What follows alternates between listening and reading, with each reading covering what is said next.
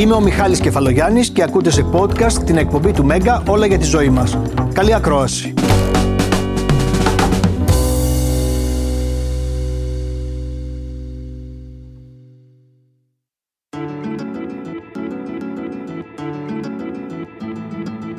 Παρότι αρκετοί από εμάς λέμε ότι είναι υπεύθυνο το στρες και η στεναχώρια για πολλά νοσήματα, το λέμε έτσι στον αέρα, χωρίς να έχουμε αποδείξεις. Σήμερα θα δούμε αν τελικά αυτό που λέμε η κακή ψυχολογία, δηλαδή μια μεγάλη στεναχώρια ή το αυξημένο στρες ή το στρες που υπάρχει για πολλά χρόνια και δεν το αντιλαμβανόμαστε, μπορεί να προκαλέσει σοβαρά προβλήματα υγείας. Έχω τη χαρά να είναι μαζί μου για αυτό το θέμα η συνάδελφος η Ράνια Τζίμα. Καλημέρα, καλημέρα. καλημέρα. καλημέρα σε όλους. Καλημέρα σε όλους και εγώ δεν φανταζόμουν ότι είσαι ένας άνθρωπος που έχει στρες. Αν δεν σε ότι... ήξερα και από παλιά, η ναι, αλήθεια είναι. Η αλήθεια είναι ότι η αίσθηση που δίνω στους ανθρώπους είναι ότι είμαι πολύ smooth και ήρεμη κτλ. Αλλά πάρα πολλές φορές οι άνθρωποι που είναι έτσι εξωτερικά, μέσα τους σωρεύουν ένταση, βράζουν, ε, ξέρεις, μαζεύουν πράγματα. Λοιπόν, αμέσως τώρα θα τα πούμε όλα.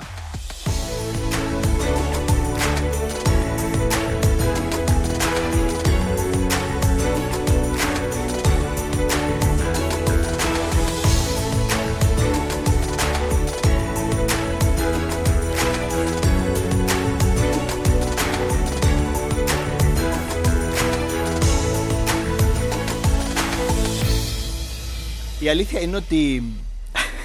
Τώρα γελάω από μόνος μου.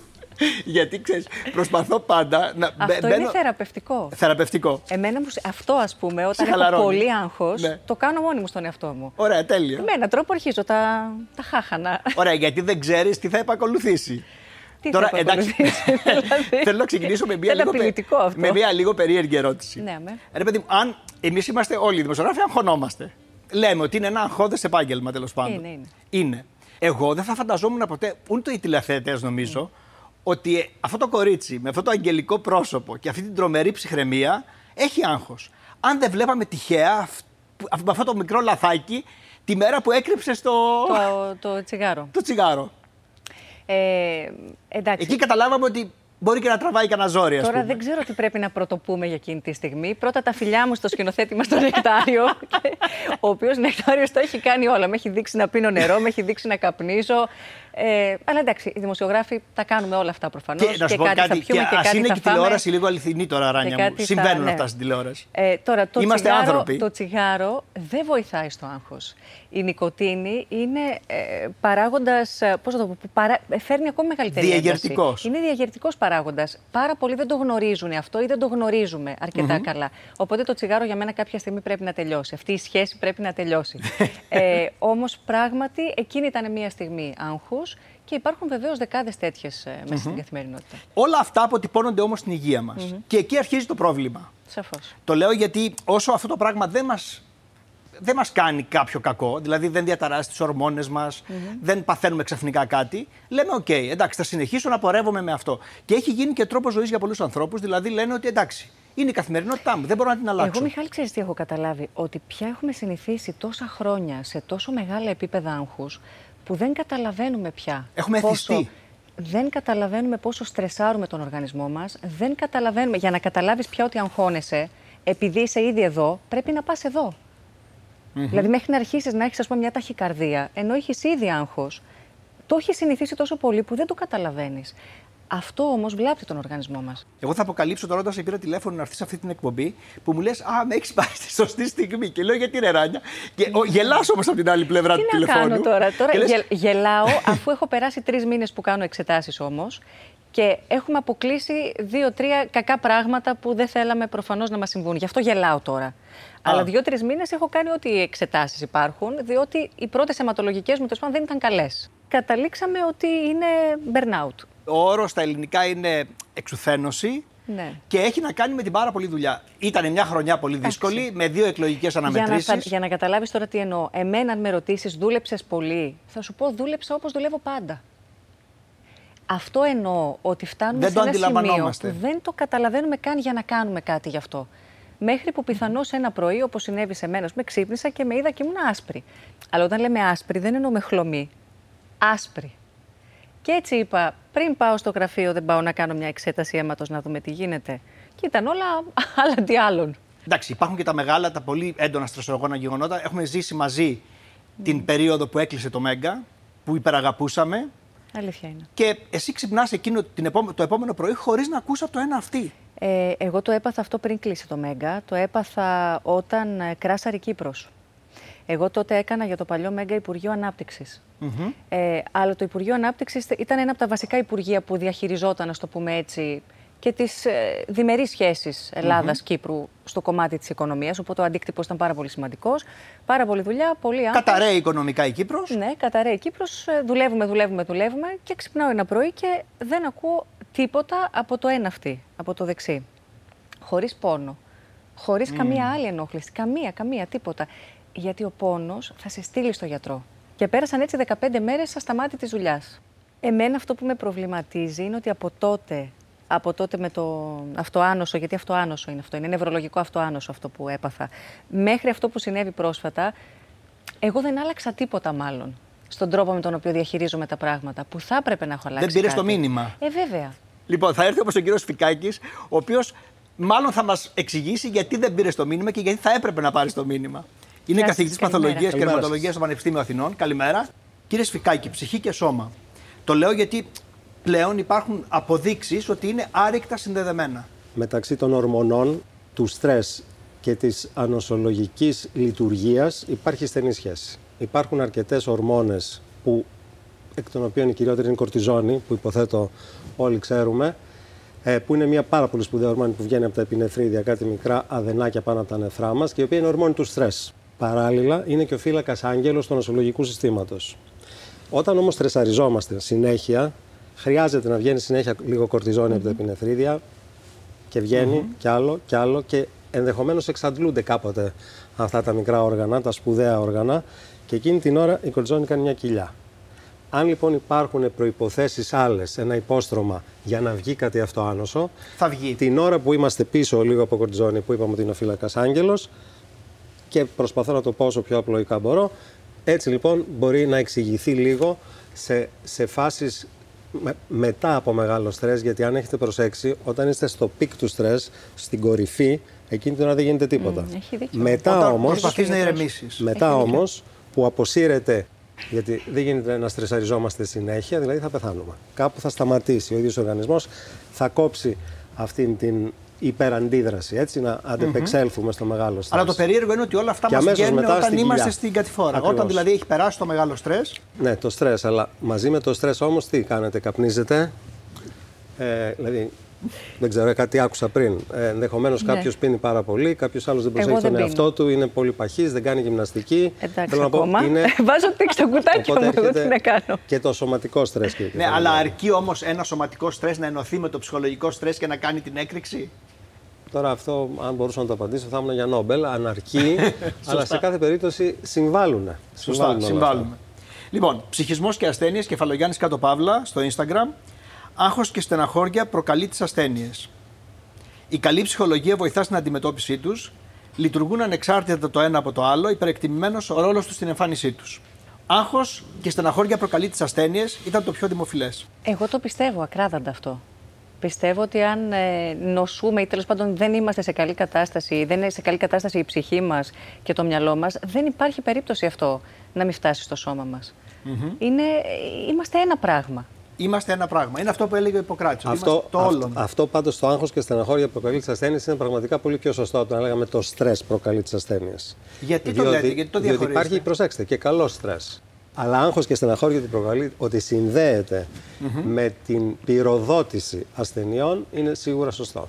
Εντάξει, ε, υπάρχουν Είπαμε. πάντως κάποιοι μηχανισμοί που νομίζω ότι μπορούμε να ενεργοποιήσουμε ή τέλος πάντων λέω τώρα τι προσπαθώ να Το κάνω θέμα εγώ. είναι, Ράνια μου, πόσο μας βοηθάνε για πόσο διάστημα αυτοί οι μηχανισμοί. Δηλαδή, κάποια στιγμή. Είναι έχουμε- μια άσκηση την Ναι. οποία ειδικά αν ζεις με έναν τρόπο πολύ στρεσογόνο πρέπει να την κάνεις συνέχεια. Δηλαδή, κάθε φορά που αγχώνεσαι να λες είναι τόσο πραγματικά πάρα πολύ σημαντικό αυτό που συμβαίνει αυτή τη στιγμή και να βάζεις τα πράγματα σε μια ιεράρχηση. Είναι πολύ πιο δύσκολο από κάποια άλλα που έχω περάσει. Ναι. Κατά, κατά συντριπτική Πόσο πιθανότητα συχνά το δεν θα κάνεις, είναι. Πόσο συχνά το κάνεις αυτό; Ε, αρκετά συχνά πια. Τελευταία δηλαδή, το είναι μια- κάνεις; η τελευταία το κάνω. Είναι μια άσκηση που προσπαθώ να κάνω. Ή Το λέω ξέρεις, γιατί προσπαθώ εδώ- να κρυώνω λίγο το μυαλό μου και Ναι. να, να παίρνω ανάσες. Ε, το, το προσπαθώ. Το αυτό λέω και γιατί δουλεύει. είναι αυτό που λένε ότι βάζω και την ατομική μου ευθύνη. Δηλαδή, αυτή, επειδή είχε κάποια στιγμή είχε. ε, πολύ της μόδας αυτή η ατομική, η ατομική ευθύνη. ευθύνη. Τώρα όμως η ατομική ευθύνη είναι αυτό λίγο. Να πατάμε και λίγο φρένο κύριε Σφικάκη, αν μπορούμε να το κάνουμε. Οι πολλοί, πολλοί άνθρωποι το βρίσκουν πολύ δύσκολο. Μα αυτό. δεν είναι φοβερό ότι μπορείς, αν συγκεντρωθείς, να ρίξεις τους φυγμούς σου που έχουν ανέβει; Βέβαια μπορείς να το κάνεις. Άρα. Πάντως, αν θέλετε ιστορία... και το βιολογικό, ναι. όσο πιο έμπειρος είσαι και όσο πιο πολλές φορές έχεις περάσει από αυτό, πιο όριμος, τόσο πιο εύκολα γίνεται. Τόσο πιο εύκολα γίνεται. Άρα, όταν έχεις πάθει, το κάνεις καλύτερα μετά. Έχεις μάθει κιόλας. Εμπειρία. Θέλω να ρωτήσω λίγο πάνω σε αυτό ασχολείστε πολλά χρόνια με το αυτοάνοσα και το ερώτημα είναι πολύ συγκεκριμένο. Γιατί οι άνθρωποι περιμένουν να συμβεί το κακό και μετά να ασχοληθούν; Γιατί δεν έχουν προειδοποίησεις και γιατί θεωρούμε ότι είμαστε άτρωτοι. Είναι μέσα στην ανθρώπινη φύση αυτό. Να θεωρούμε ότι δεν θα πάθουμε τίποτα. Όσο λιγότερο όριμοι είμαστε και λιγότερο έμπειροι. Υποθέτω έχει σχέση και αυτό. Τράνια, είπες ότι κάποια πράγματα τα κάνεις πλέον μόνη σου, δηλαδή είναι αυτό που κάθεσαι λίγο πίσω, το σκέφτεσαι, παίρνεις δύο αναπνοές και μετά ναι, λες. προσπαθώ. Ναι. Έχεις σκεφτεί ποτέ την ιδέα του να το μάθεις αυτό από έναν ειδικό; Το, το κάνω και αυτό. Ναι. Αυτός έχει βοηθήσει; Πάρα πολύ. Πάρα πολύ, γιατί αν καταλάβεις τους μηχανισμούς του μυαλού σου και της ψυχής σου, ή επιχειρήσεις να τους καταλάβεις τέλος πάντων, ή ζεις προσπαθώντας να τους καταλάβεις, ε, σε βοηθάει και στη διαχείριση του άγχους. Δηλαδή, γιατί εμένα αυτό, γιατί με αγχώνει τόσο πολύ αυτό; Πάρα πολλούς ανθρώπους, για παράδειγμα, τους αγχώνει η έκθεση ε, που εμάς είναι κομμάτι της δουλειάς μας. Οπότε πρέπει να το συνηθισεις Όταν αρχίζεις να αναλύεις γιατί εμένα τώρα με ενοχλεί η έκθεση, με ενοχλεί δηλαδή το τι θα πούν οι άλλοι για μένα; Και γιατί με ενοχλεί τόσο πολύ το τι θα πούν οι άλλοι για μένα; Υπάρχουν και πιο απλά πράγματα. Ναι. Δεν ξέρω τώρα, είναι και τι δουλεύει για τον καθένα. Αλλά εμένα, με βοηθάει πάρα πολύ το τρέξιμο. Ναι. Πάρα πολύ. Και αν είμαι πολύ κουρασμένη και δεν μπορώ να τρέξω, ε, σίγουρα θα περπατήσω με μουσική στα ακουστικά. Ε, για μένα αυτό είναι το μεγαλύτερο δώρο που μπορείς να μου κάνεις.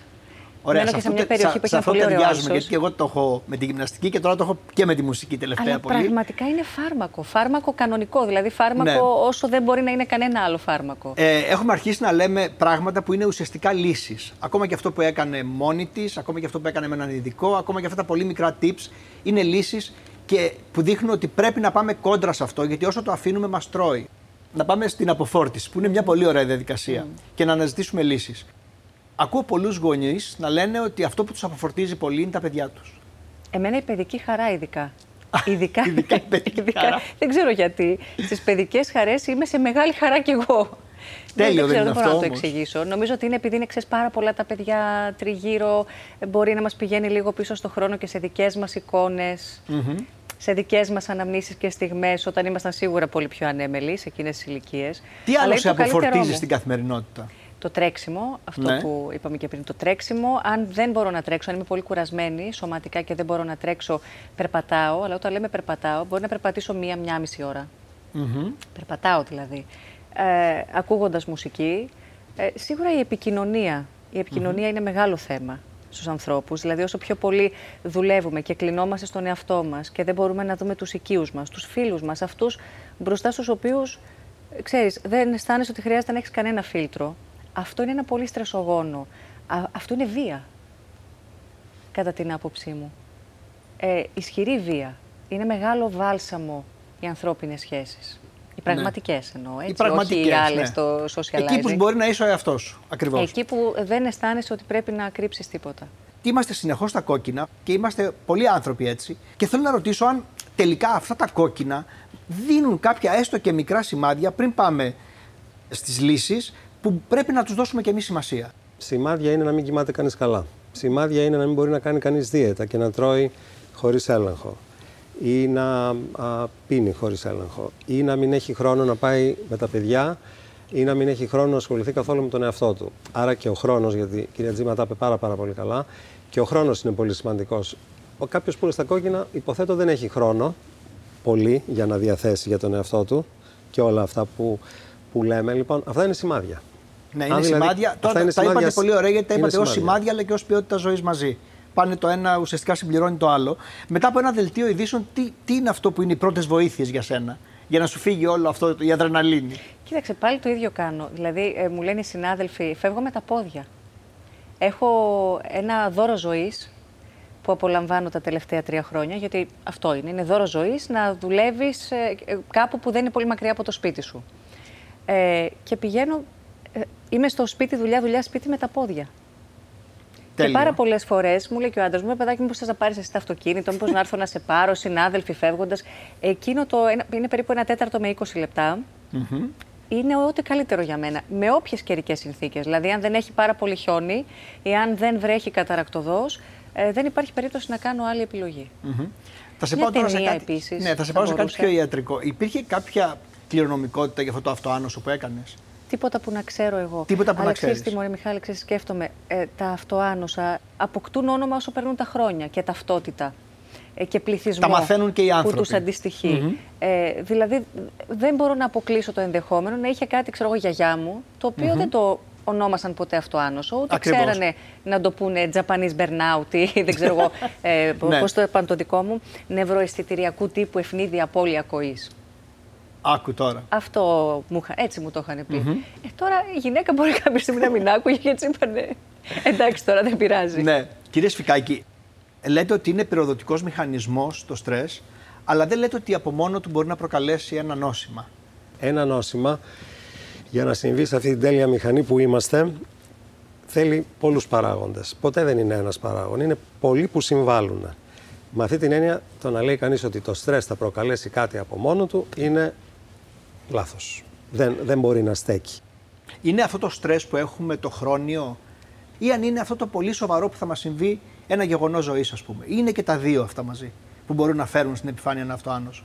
Είναι πολλά μαζί. Είναι πολύ παραγοντικό σίγουρα. Είναι, είναι, είναι λάθος να πούμε το στρες, είτε το χρόνιο είτε το οξύ από μόνο του θα δημιουργήσει μια αυτονοσία ή ένα καρκίνο. Δεν γίνεται έτσι. Δεν γίνεται. Δεν γίνεται έτσι. Όχι. Ωραία. Θα- αλλά ότι θα δημιουργηθεί α, τελικά ακόμα και να μην έχετε στρες άμα τα γονιδιά σας είναι για να πάθετε καρκίνο ή για να πάθετε αυτοάνωσο θα συμβεί.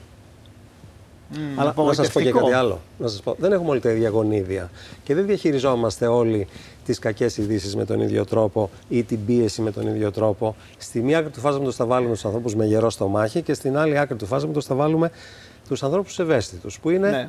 πιο ευάλωτοι. Θέλω να δω αν, τι λένε οι άνθρωποι που απαντούν σε αυτές τις ερωτήσεις που κάνω και που, εδώ, εντάξει, είναι αυτονόητες οι απαντήσεις, αλλά θα δείτε τα ποσοστά που είναι πολύ ψηλά. Λοιπόν, κεφαλογιάννης Κατοπαύλα, τα αυτοάνωσα εμφανίζονται συνήθως μετά από μια μεγάλη στεναχώρια. Εσείς είπατε ότι δεν συμβαίνει αυτό απαραίτητα, αλλά 92% πιστεύει ότι αυτό συμβαίνει. Έχει περάσει στον κόσμο ότι αυτό συμβαίνει. Εμφανίζονται. Συμφωνώ απολύτως. Και εγώ θα απαντούσα ναι. ναι. Αλλά Ποια είναι η εμφανίζονται, διαφορά; πυροδοτούνται. Όχι δημιουργούνται από τη μεγάλη στεναχώρια.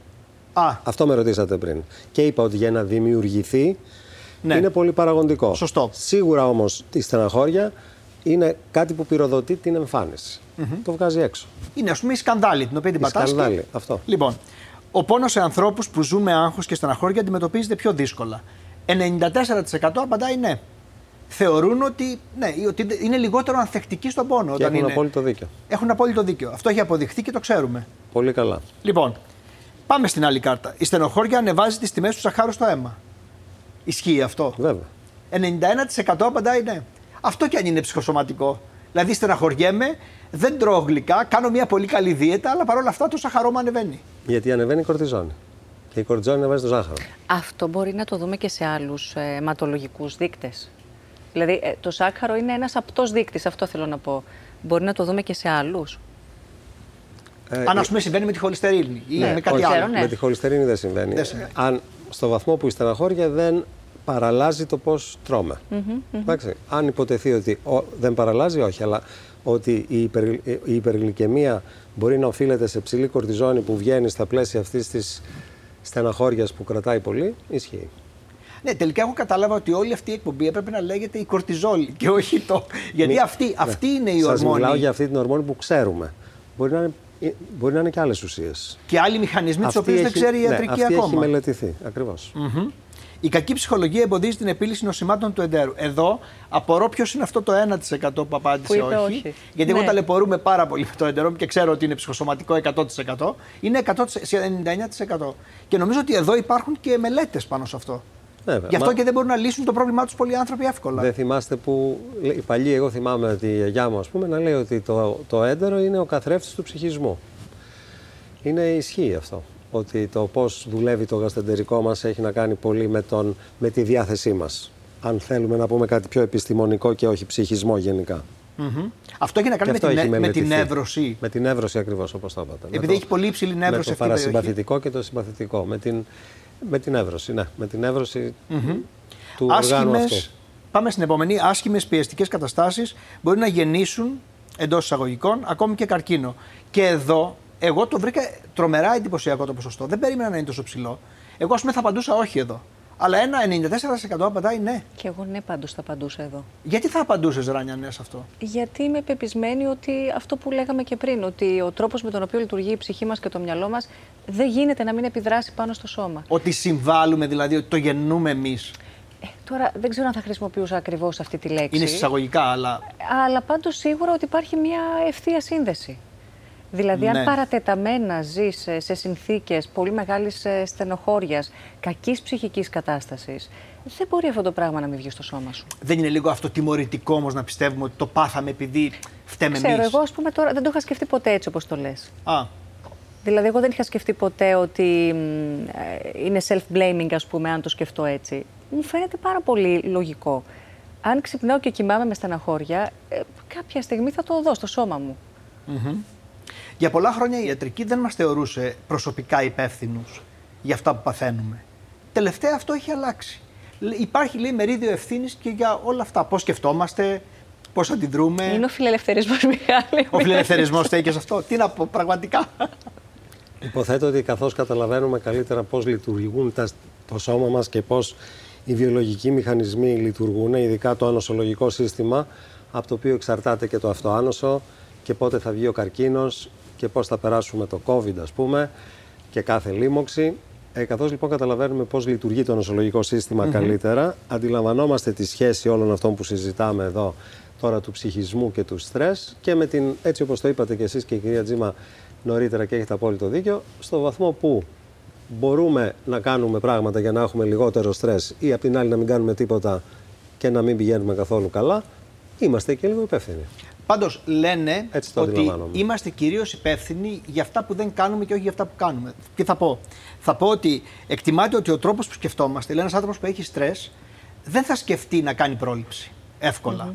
Δεν θα σκεφτεί εύκολα να κόψει μια κακή συνήθεια. Δεν θα σκεφτεί εύκολα, ε, να το πω λαϊκά, είναι σαν να πηγαίνει και λίγο γυρεύοντας επειδή έχει μάθει ότι το στρες είναι ο τρόπος που θα ζει. Ή και να το σκεφτεί, δεν θα ναι. το αποφασίσει. Δηλαδή και να σκεφτεί να πάει γιατί δεν έχει τα περιθώρια να το αποφασίσει, γιατί είναι τόσο στρεσαρισμένος από όλο το υπόλοιπο και τόσο μέχρι εδώ, που δεν θα πάει να κάνει μαστογραφία μια γυναίκα, ας πούμε.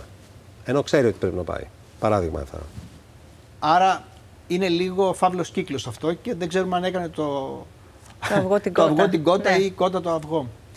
Ράνια, δεν είναι ο στόχος να σε προβληματίσουμε σήμερα. Ευχαριστώ πάρα πολύ, κύριε Σφικάκη. Θέλω ένα επίλογο για αυτό το θέμα. Πώ θα θα μείνεις μαζί μας και στο επόμενο. Ε, εγώ προσπαθώ να το δω θετικά. Ναι. Ε, δηλαδή αισθάνομαι ότι είναι σαν να μου έχει δώσει η ζωή μια-δυο ευκαιρίες. Γιατί αν σου συμβεί κάτι, ε, αλλά ευτυχώς αυτό δεν είναι καθοριστικό ή απόλυτα καθοριστικό, ε, σημαίνει ότι η ζωή σου δίνει μια ευκαιρία. Μια ευκαιρία να ξαναδείς τα πράγματα, να τα ξανασκεφτείς, να τα επεξεργαστείς ξανά. Να κάνεις μια μικρή πρόοδο σε σχέση με την προηγούμενη κρίση που βίωσες. Οπότε ως μια ευκαιρία το βλέπω. Ε, τώρα είμαι και σε μεγαλύτερη ηλικία σε σχέση με το πρώτο καμπανάκι που ήταν το αυτή, οπότε το βλέπω θετικά. Δηλαδή το βλέπω σαν μία αρχή να αλλάξω σιγά σιγά διάφορα πράγματα που εγώ έχω εντοπίσει στην καθημερινότητά μου και που ξέρω ότι πρέπει να αλλάξουν. Ναι. Και θα το κάνω σιγά σιγά. Πάντως, όλοι κάπως έτσι σκεφτόμαστε, κύριε Σφικάκη. Γιατί κάνετε έτσι και συμφωνείτε; Είχα σκοπό να. Δεν μπορούσα να τα πει καλύτερα. Α, Άρα καλά έκανα και τη έδωσα τον επίλογο. Προσπάθησα να το πω έτσι, γιατί υπάρχουν ε, όντως διάφοροι τρόποι να το δεις. Αυτός είναι ίσως ο θετικός. Ναι. Δηλαδή, μου συνέβη κάτι, ταλαιπωρήθηκα δύο-τρεις μήνες για να καταλάβω τι είναι. Θα πρέπει να. Εντάξει, εγώ πούμε, τώρα θα πρέπει να βοηθήσω τον εαυτό μου και το ξέρω με μια σειρά από βιταμίνες για ένα μεγάλο χρονικό διάστημα για να μπορέσουμε να αναπληρώσουμε κάποια πράγματα. Αλλά πραγματικά κάνω το σταυρό μου που είναι αυτό και, δεν είναι κάτι πιο σοβαρό. Δέκα άλλα πράγματα τα οποία ψάξαμε και τα οποία ήταν εξαιρετικά πιθανά. Οπότε αισθάνομαι ευγνώμων. Και Προφανώς. αισθάνομαι και λίγο υπόλογη απέναντι στον εαυτό μου αν δεν αλλάξω τα πράγματα, αλλά στον εαυτό μου, όχι σε κάποιον άλλον. Αυτό είναι διαφορετικό από αυτό που έλεγες πριν ναι. για την ατομική ευθύνη.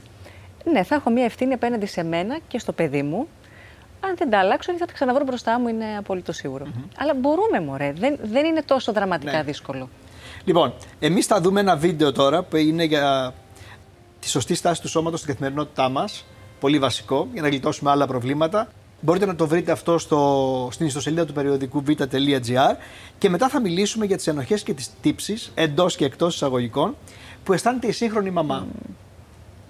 σε, έχω, Λες. σε έχω για τα δύσκολα σήμερα. Τι είναι αυτό, τι ξύλο τρώω σήμερα, τρώω ξύλο. Αλλά σ' αρέσει. Εντάξει, το αντέχω. Ναι, Το αντέχω. αυτό είναι καλό.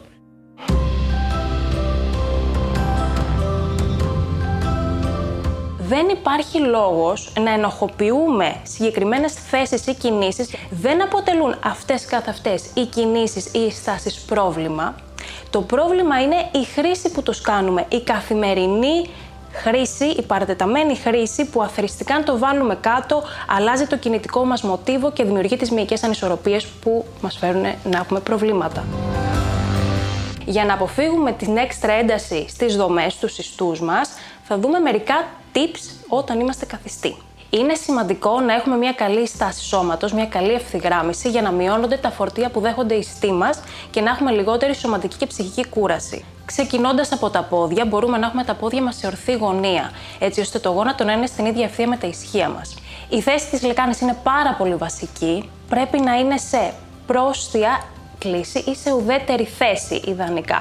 Και όχι σε οπίστια κλίση που τίνουμε να είμαστε τις περισσότερες ώρες. Γιατί αυτό φέρει πολλά παραπάνω φορτία στη μέση, μας κάνει πιο έντονα κυφωτικούς, άρα είναι πιο δύσκολο λόγω της βαρύτητας να είμαστε ορθοί και επιπλέον δεν μπορούμε να αναπνέουμε σωστά από αυτή τη θέση. Ένα πολύ ωραίο tip για να φέρουμε τη λεκάνη μας σε ουδέτερη θέση είναι να χρησιμοποιούμε ένα μαξιλάρι. Καθόμαστε στο μισό μαξιλάρι και έτσι έρχεται η λεκάνη σε ελαφρά πρόστια κλίση, οπότε ανακουφίζουμε πιο εύκολα τη μέση μας. Διορθώνοντας λοιπόν τη λεκάνη, είναι πιο εύκολο να έχουμε μια καλύτερη ευθυγράμμιση σε όλη την υπόλοιπη σπονδυλική στήλη και στον αυχένα. Φέρνουμε λοιπόν και τους ώμους πίσω και κάτω και έτσι έχουμε μια πολύ καλή ευθυγράμμιση.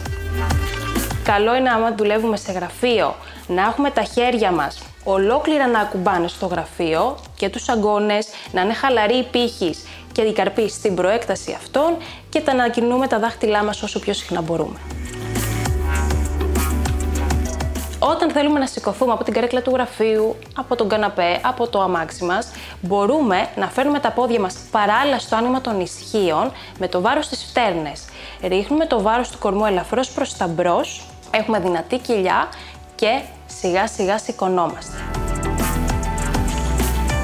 Να τονίσουμε όμως κάτι. Το σώμα μας είναι φτιαγμένο για να κινείται και όχι για να βρίσκεται σε μια συγκεκριμένη στάση για παρατεταμένα χρονικά διαστήματα, ακόμα και αν αυτή είναι ιδανική. Πάμε τώρα σε ένα πολύ πιο γλυκό θέμα που έχει να κάνει με την μητρότητα. Και μ, από το χαμόγελό σου και μόνο καταλαβαίνω ότι είσαι μια πολύ γλυκιά μανούλα. Ή δεν σ' αρέσουν και εσένα αυτά τα υποκοριστικά όχι, όχι, μανούλα δεν και έχω, αυτά; όχι, όχι. Το λέω Μανούλα, γιατί βεβαίως, μανούλα. Κάποιες γυναίκες πια αισθάνονται και λίγο ότι έχω και Καθόλου. άλλους ρόλους και Εντάξει, και τι σημαίνει αυτό; Αυτός είναι ο ρόλος. είναι ο ρόλος. Είναι ο ρόλος. Ή τουλάχιστον έτσι τον αισθάνομαι εγώ. Δεν σημαίνει ότι πρέπει να τον αισθάνεται έτσι κάθε γυναίκα. Είναι ένα πολύ προσωπικό θέμα το πώς το βιωνει η κάθε μια από εμάς. Ε, αλλά εντάξει, η Ελένη είναι τα πάντα. Ναι. Τα Πόσο πάντα. είναι η Ελένη; Η Ελένη είναι 7. 7. Είναι Δευτέρα Δημοτικού. Εγώ τώρα θα κάνω μια δημοσιογραφική, ε, ένα δημοσιογραφικό μέτρημα. Κεντρικό δελτίο ειδήσεων, πόσα χρόνια; Ε, δύο. Δύο. Δύο, νομίζω δύο, ναι. Αυτά τα δύο χρόνια έχεις αλλάξει το χρόνο που τη βλέπεις. Ναι, μωρέ, αρκετά. Ε, γιατί μπαίνω σχετικά αργά στο σπίτι, δηλαδή μπαίνω στο σπίτι στις 10 παρατέταρτο. Ε, έχει προσαρμοστεί και η Ελένη σε αυτό το πρόγραμμα. Δηλαδή δεν είναι από τα παιδάκια που κοιμούνται στις 9 και στις 9.30. Η, η αλήθεια είναι ότι είναι και λίγο bad girl, δεν της αρέσει, Δεν της αρέσει. ο ύπνος, οπότε αυτό Βοηθάει κάπως ε, λίγο. σώζει λίγο τις καταστάσεις. Ε, και επειδή δεν έχω δελτία τις Παρασκευές, Παρασκευή, Σάββατο, Κυριακή, Έχετε ποιοτικό χρόνο όμως. Πιστεύεις ότι μπορεί να αναπληρωθεί αυτό που λέμε; Μωρέ Μιχάλη, ξέρεις τι Όχι. πιστεύω ακράδαντα. Πιστεύω πρώτα απ' όλα ότι τέλεια μητέρα δεν υπάρχει. Ναι. Πάμε από τα βασικά. Δηλαδή, όποια από εμάς προσπαθεί να είναι τέλεια, είναι waste of time. Ναι, ναι, ναι. ναι. Ε, οι τύψεις είναι waste of time, δεν βοηθάνε σε κάτι. και οι δικές μας μαμάδες είχαν κάποια ελλείμματα και οι δικές μας μαμάδες κάναν κάποια λάθη. Εμείς θα κάνουμε κάποια άλλα. Ε, λέω στον εαυτό μου, ελπίζω ότι δεν έχω άδικο, ότι μπορεί η Ελένη να μην με έχει εκεί στο σχόλασμα κάθε μέρα. Χθες πήγα και την πήρα από το σχολείο. Ε, αλλά βλέπει τη μαμά της να προσπαθεί για κάτι που αγαπάει πολύ. Βλέπει επίσης μια οικογένεια όπου δύο άνθρωποι προσπαθούν για αυτήν. Νομίζω ότι αυτά είναι χρήσιμες αποσκευές για το μέλλον της. Άρα Κυρία κάτι χάνει, κάτι κερδίζεις. Κογεβίνα, καλώς ήρθατε. Με το Κογεβίνα, ψυχολόγος, ψυχοθεραπεύτρια. Φαντάζομαι ότι τα ακούτε με πολύ χαρά όλα αυτά. Και την απομυθοποίηση της τέλειας μαμάς, αλλά και το γεγονός ότι εντάξει, δεν μπορούμε πια και να. Το θέμα μας είναι οι τύψεις που αισθάνονται οι μαμάδες αλλά και οι μπαμπάδες πια γιατί τον ίδιο ρόλο έχουν και καλώς έχουν τον ίδιο ρόλο το πόσο χρόνο περνούν με τα παιδιά τους. Και εγώ θα πάω κατευθείαν στο ψητό. Ο χρόνος πρέπει να είναι πραγματικός ή να είναι αριθμητικός; Ο χρόνος πρέπει να είναι ποιοτικός. Ποιοτικός. Κατά βάση. Δηλαδή το να είμαστε 24 ώρες το 24 ώρο με το παιδί μας δεν λέει κάτι αν είμαστε σε μια κατάσταση που έχουμε νεύρα, δεν έχουμε υπομονή, δεν μας βγαίνει να κάνουμε πολλά πράγματα. Είναι καλύτερα Προφανώς να φροντίζουμε τις ανάγκες του παιδιού, αλλά ο χρόνος που περνάμε όντως μαζί να είναι ουσιαστικός. Ναι, ωστόσο, πολλοί γονείς αισθάνονται τύψεις, ότι αυτό δεν συμβαίνει αριθμητικά.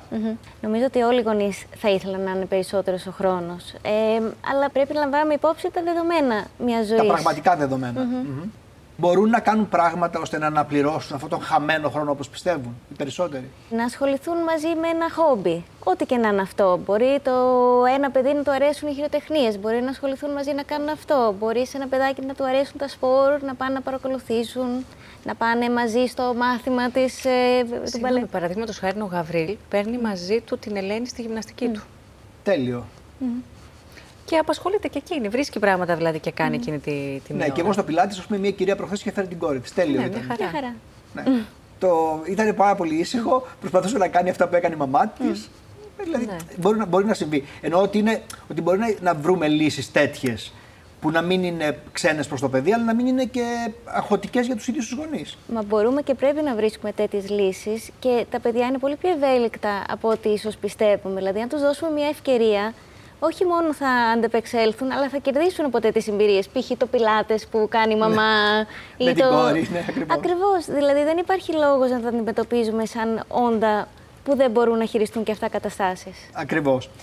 Ράνια, να σε ρωτήσω, αυτός ο χαμένος που λένε εντός εισαγωγικών χρόνος, πιστεύεις ότι μπορεί να γεμίσει αν εξηγήσεις ακόμα και στο ίδιο το παιδί, τώρα που καταλαβαίνει που είναι 7 ετών, ας πούμε, ότι ξέρεις, όταν και εσύ μεγαλώσεις, θα κάνεις μια δουλειά που μπορεί να είναι απαιτητική, ναι, μπορεί ναι. να χρειάζεται. Το έχω κάνει το ήδη αυτό. κάνει ήδη αυτό. Ε. Ναι, και μάλιστα αυτό που της είχα πει της Ελένης, δεν της είχα πει αυτό που ακούγαμε κάποτε, ότι ξέρεις κάτι, εγώ πρέπει να δουλεύω γιατί εσύ θέλεις 7 παιχνίδια. Ναι. Δηλαδή δεν το έβαλα στην οικονομική βάση. Της έχω δώσει και αυτή τη διάσταση, γιατί κάπως πρέπει το παιδί να έχει ένα ρεαλισμό για τη ζωή. Δηλαδή να καταλαβαίνει πώς λειτουργεί τέλος πάντων η ζωή. Η ζωή είναι ότι δουλεύουμε για να μπορούμε να εξασφαλίζουμε αυτά που έχουμε. Αλλά δεν στάθηκα εκεί. Δηλαδή, εγώ της είπα καθαρά της Ελένης ότι εγώ κάνω αυτή τη δουλειά γιατί την αγαπάω πάρα πολύ. Mm-hmm. Της το είπα έτσι και το δέχτηκε το παιδί, το πήρε. Δεν μου είπε τι εννοείς και γιατί αγαπάς τη δουλειά σου και δεν αγαπάς εμένα. Δηλαδή, δεν προέκυψαν τέτοια ερωτήματα. Mm-hmm. Μου λέει, Άρα και εγώ θα αγαπάω κάποτε κάτι πάρα πολύ και της λέω: Στο εύχομαι και θα το ψάξεις και έχεις όλο το χρόνο μπροστά σου για να το βρεις. Αυτό Αλλά που καταλαβαίνω. Της είπα εν mm-hmm. Δηλαδή δεν με έβγαλα και εμένα από την εξίσωση. Ναι, σωστό. Που επίσης νομίζω ότι οι μαμάδες καλό είναι να το αλλάξουμε και αυτό λιγάκι. Δηλαδή δεν είναι κακό να πούμε στο παιδί ότι κάνουμε και κάτι γιατί αρέσει σε εμάς. Ακριβώς. Αυτό αύριο μεθαύριο θα φτιάξει μια γυναίκα που θα διεκδικήσει να κάνει πράγματα γιατί της αρέσουν. Και δεν θα ψάχνει δικαιολογίες γιατί πρέπει να τα κάνει. Καλά, είναι από τις πιο συνειδητοποιημένες μαμάδες που έχω στην εκπομπή. Όχι, κάνω όχι, όχι, δείχνει, να... δείχνει. Προφανώς, ένα λάθη και που τα καταλαβαίνω όλοι, με το που όλοι, τα κάνω. Όλοι κάνουμε, αλλά κάποιοι άνθρωποι φαίνεται να έχουν κατασταλάξει κάποια πράγματα, να τα εφαρμόζουν, έτσι δεν είναι; Και σε άλλα τόσα δεν έχω. Ναι, δεν έχει σημασία. δηλαδή ο άντρας μου λέει δεν τη μαλώνεις. Ναι. Που ξέρω γιατί δεν τη μαλώνω. Ναι. αλλά δεν μπορώ να τα αλλάξω. Ναι να πάμε σε μια πιο δύσκολη κατάσταση από αυτή που βιώνει η Ράνια. Δηλαδή να πάμε σε ένα παιδί που παραπονιέται για αυτό που συμβαίνει. Ότι δεν σας βλέπω. Ναι. Εκεί ποια είναι η απάντηση; Ε, η απάντηση είναι σίγουρα, όπως λέει η Ράνια, να συζητάμε με το παιδί, να το εξηγούμε, να του δίνουμε παραδείγματα που ίσως εκείνο μπορεί να καταλάβει για να δει πώς είναι τα πράγματα. Αλλά οπωσδήποτε μπορούμε να κάτσουμε και να συζητήσουμε λύσεις με το παιδί. Δηλαδή να πούμε, καταλαβαίνω ότι νιώθω ότι δεν μας βλέπεις αρκετά και το σέβομαι και έχεις δίκιο. Δυστυχώς είναι έτσι τα πράγματα. Τι θα σε βοηθούσε λίγο, τι θα μπορούσα να κάνω για να σε διευκολύνω λίγο σε αυτό; Θα ήθελες να κάνουμε το τάδε το Σαββατοκύριακο, θα ήθελες εσύ να βρούμε μια δραστηριότητα να κάνουμε όλοι μαζί; Πες μου πώς μπορώ να σε βοηθήσω, έλα να σκεφτούμε μαζί λύσεις για αυτό το πρόβλημα που έχουμε ως οικογένεια. Ωραία. Α μην βάλουμε τη λέξη πρόβλημα, γιατί δεν είναι ένα τεράστιο πρόβλημα. Απλώς να ρωτήσω κάτι τελευταίο που έχει πολύ μεγάλο ενδιαφέρον. Αν καταλήξουμε ότι αυτό δεν μπορεί να αλλάξει, γιατί σε πάρα πολλές δουλειές σήμερα αυτό δεν μπορεί να αλλάξει. Εκεί μπορούμε να βρούμε έναν τρόπο να έχουμε λιγότερες ενοχές, είτε είναι ο πατέρας είτε είναι η μητέρα. Γιατί αυτό είναι δικό τους πια το θέμα, δεν είναι του παιδιού. Ουσιαστικά θέλει να υπενθυμίζουμε στον εαυτό μας δύο πράγματα. Το ένα είναι ότι το τέλειο δεν υπάρχει και είναι ανώφελο να το κυνηγάμε και όλοι κάνουμε το καλύτερο που μπορούμε δεδομένων των συνθηκών μας κάθε φορά. Και στη χρονική στιγμή. Βεβαίως. Ε, και το δεύτερο είναι ότι η τύψη είναι το πιο άχρηστο συνέστημα στην ψυχολογία. Α, το είναι πιο... το πιο άχρηστο, δεν το ήξερα. Βεβαίως, θεωρείται το πιο άχρηστο συνέστημα. Και συχνά το πιο ζημιογόνο. Οπότε ε, είναι, είναι βασικό να τις αποβάλουμε. Και είναι βασικό μέσα σε όλο αυτό. Και ένας ενοχικός γονιός mm. θα κάνει ένα ενοχικό παιδί. Mm. Επίσης. Δηλαδή το παιδί θα το, παιδί θα το ναι, μυριστεί αυτό. Αντιλαμβάνονται τα πάντα. Αργά ή γρήγορα. Και επίσης μπορεί να αναπαράξει και αυτό το μηχανισμό. Το μοτίβο μετά και να γίνει ένα ενοχικός ενήλικας. Και εγώ θα ήθελα να σταθώ λίγο στις μαμάδες συγκεκριμένα. Ναι. Γιατί υπάρχει τόση κοινωνική πίεση στο να τα κάνουν όλα τέλεια. Ναι, η τέλεια η μαμά του Instagram. Η τέλεια μαμά, ε, η τέλεια σύζυγος, η τέλεια μαγείρισα, η τέλεια νοικοκυρά, η τέλεια εργαζόμενη αν αυτή η μαμά εργάζεται. Και κάπου ξεχνάμε ότι αυτή η μαμά ήταν και μια γυναίκα πριν αποκτήσει το παιδί ή τα παιδιά της και έχει κάποιες ανάγκες που δεν πάβουν να ισχύουν. Σωστά. Πολύ σωστά. Και η μέρα συνεχίζει να έχει 24 ώρες, οπότε Εγώ κάπου βλέπω, κάπως... βλέπω ας πούμε πώς έχουμε περάσει κατά την άποψή μου ίσως ε, οριακά στο άλλο άκρο στην υπόθεση του θυλασμού. Mm. Δηλαδή, προφανώς μέσα στα χρόνια όλοι έχουμε καταλάβει την αξία του θυλασμού. Δεν υπάρχει καμία συζήτηση. Γι' αυτό είναι παγκοσμίως κατοχυρωμένη με όλους τους τρόπου. Και τώρα οι γυναίκες κάνουν τα πάντα για να θυλάσουν δύο χρόνια ναι, τουλάχιστον. Ναι, αλλά αυτό το πράγμα υπάρχουν γυναίκες που δεν το μπορούν. Που δυσκολεύονται οργανικά, που δυσκολεύονται ψυχολογικά, ναι. που είναι οι εργασιακές τους συνθήκες τέτοιες που δεν και μπορούν να το κάνουν. Υπάρχει αυτή η πίεση από είναι το. bullying υπάρχει. Ναι, από το, πίεση. από το, Συμφωνώ απόλυτα. Από το lifestyle ότι πρέπει να θυλάσεις ε, δύο χρόνια. Και πούμε, καταλήγει ναι, ναι. αυτή η γυναίκα να είναι μια δυστυχισμένη γυναίκα Ναι. από ένα σημείο. Και είναι και ωραίο πέρα. παράδειγμα αυτό, γιατί δεν το είχα σκεφτεί ποτέ και είναι πολύ ενδιαφέρον είναι, παράδειγμα. Είναι περίεργη, περίεργη η ιστορία και δηλαδή εκεί είμαστε οριακά σε ένα σημείο που θα χάσουμε την ισορροπία. Ευχαριστώ πάρα πολύ και τις δυο σας. Ευχαριστώ πάρα πολύ ιδιαίτερα εμείς. τη Ράνια. Εγώ την οποία την ευχαριστώ. ξέρω πάρα πολλά χρόνια, η αλήθεια είναι. Και πάντα ήθελα να έρθει σε αυτή την εκπομπή. Εντάξει. Τα θέματα. Εντάξει, εγώ νομίζω ότι εμ, πρέπει να μιλάμε όσο πιο ανοιχτά μπορούμε. Δηλαδή, αυτό, το, με τον ίδιο τρόπο που λειτουργώ και στο δελτίο, με τον ίδιο τρόπο θα λειτουργήσω και σε πιο προσωπικά θέματα. Γιατί τα θέματα υγείας είναι προσωπικά θέματα. Είναι προσωπικά θέματα. Αλλά νομίζω ότι πρέπει, ξέρεις, να, να, τα- να τα σπάμε λίγο τα πράγματα, να τα ανοίγουμε, να τα δείχνουμε, να τα φωτίζουμε. Δεν είναι κακό. Εδώ πολλοί άνθρωποι του συμβαίνει αυτό και χαίρομαι γι' αυτό. Γιατί δεν ξέρω, ή αισθάνονται ότι το έχω πει και σε μια συνέντευξη πρόσφατα, ότι σαν να υπάρχει ένα φιλικό περιβάλλον και κάποιος να τους ακούσει. Ανεξάρτητα από το τι θα υποθεί και γιατί πολλές φορές μπορεί να υπόνονται και πράγματα τα οποία δεν μας αρέσουν. Δεν είναι πάντα. Αλλά σε γενικές γραμμές νομίζω ότι είναι μια αληθινή εκπομπή, να το πω έτσι. Χωρίς να θέλω να περιαυτολογήσω, ας πούμε. Λοιπόν, σας ευχαριστώ πολύ. Κι εγώ. Και η δική μου συμβουλή, λέω πάντα κάτι όταν κλείνουμε αυτή την εκπομπή, έχει να κάνει με τα αντιβιωτικά. Έχω παρακολουθήσει διάφορες συνεντεύξεις αλλά και καμπάνιες που έχουν γίνει σε ευρωπαϊκό επίπεδο για τη χρήση των αντιβιωτικών και την κατάχρηση που γίνεται σε όλη την Ευρώπη. Μάλιστα, είμαστε από τους πρώτους στη χρήση αντιβιωτικών. Και πρέπει να σας πω ότι πλέον μετά από όλα αυτά, από όλη αυτή τη γνώση, συζητώ διπλά και τριπλά με τον γιατρό μου αν πρέπει να πάρω αντιβίωση. Δηλαδή το εξαντλώ τελείως το θέμα. Πρέπει να γίνει αντιβιόγραμμα αν χρειαστεί και μόνο σε πολύ σοβαρές περιπτώσεις πλέον παίρνω αντιβίωση. Θα συμβούλευα και εσάς, παρότι δεν μου αρέσει να συμβουλεύω ποτέ κανέναν, να κάνετε το ίδιο, καθώς φαίνεται ότι η ανθεκτικότητα πλέον των μικροβίων στα αντιβιωτικά έχει εξαντληθεί.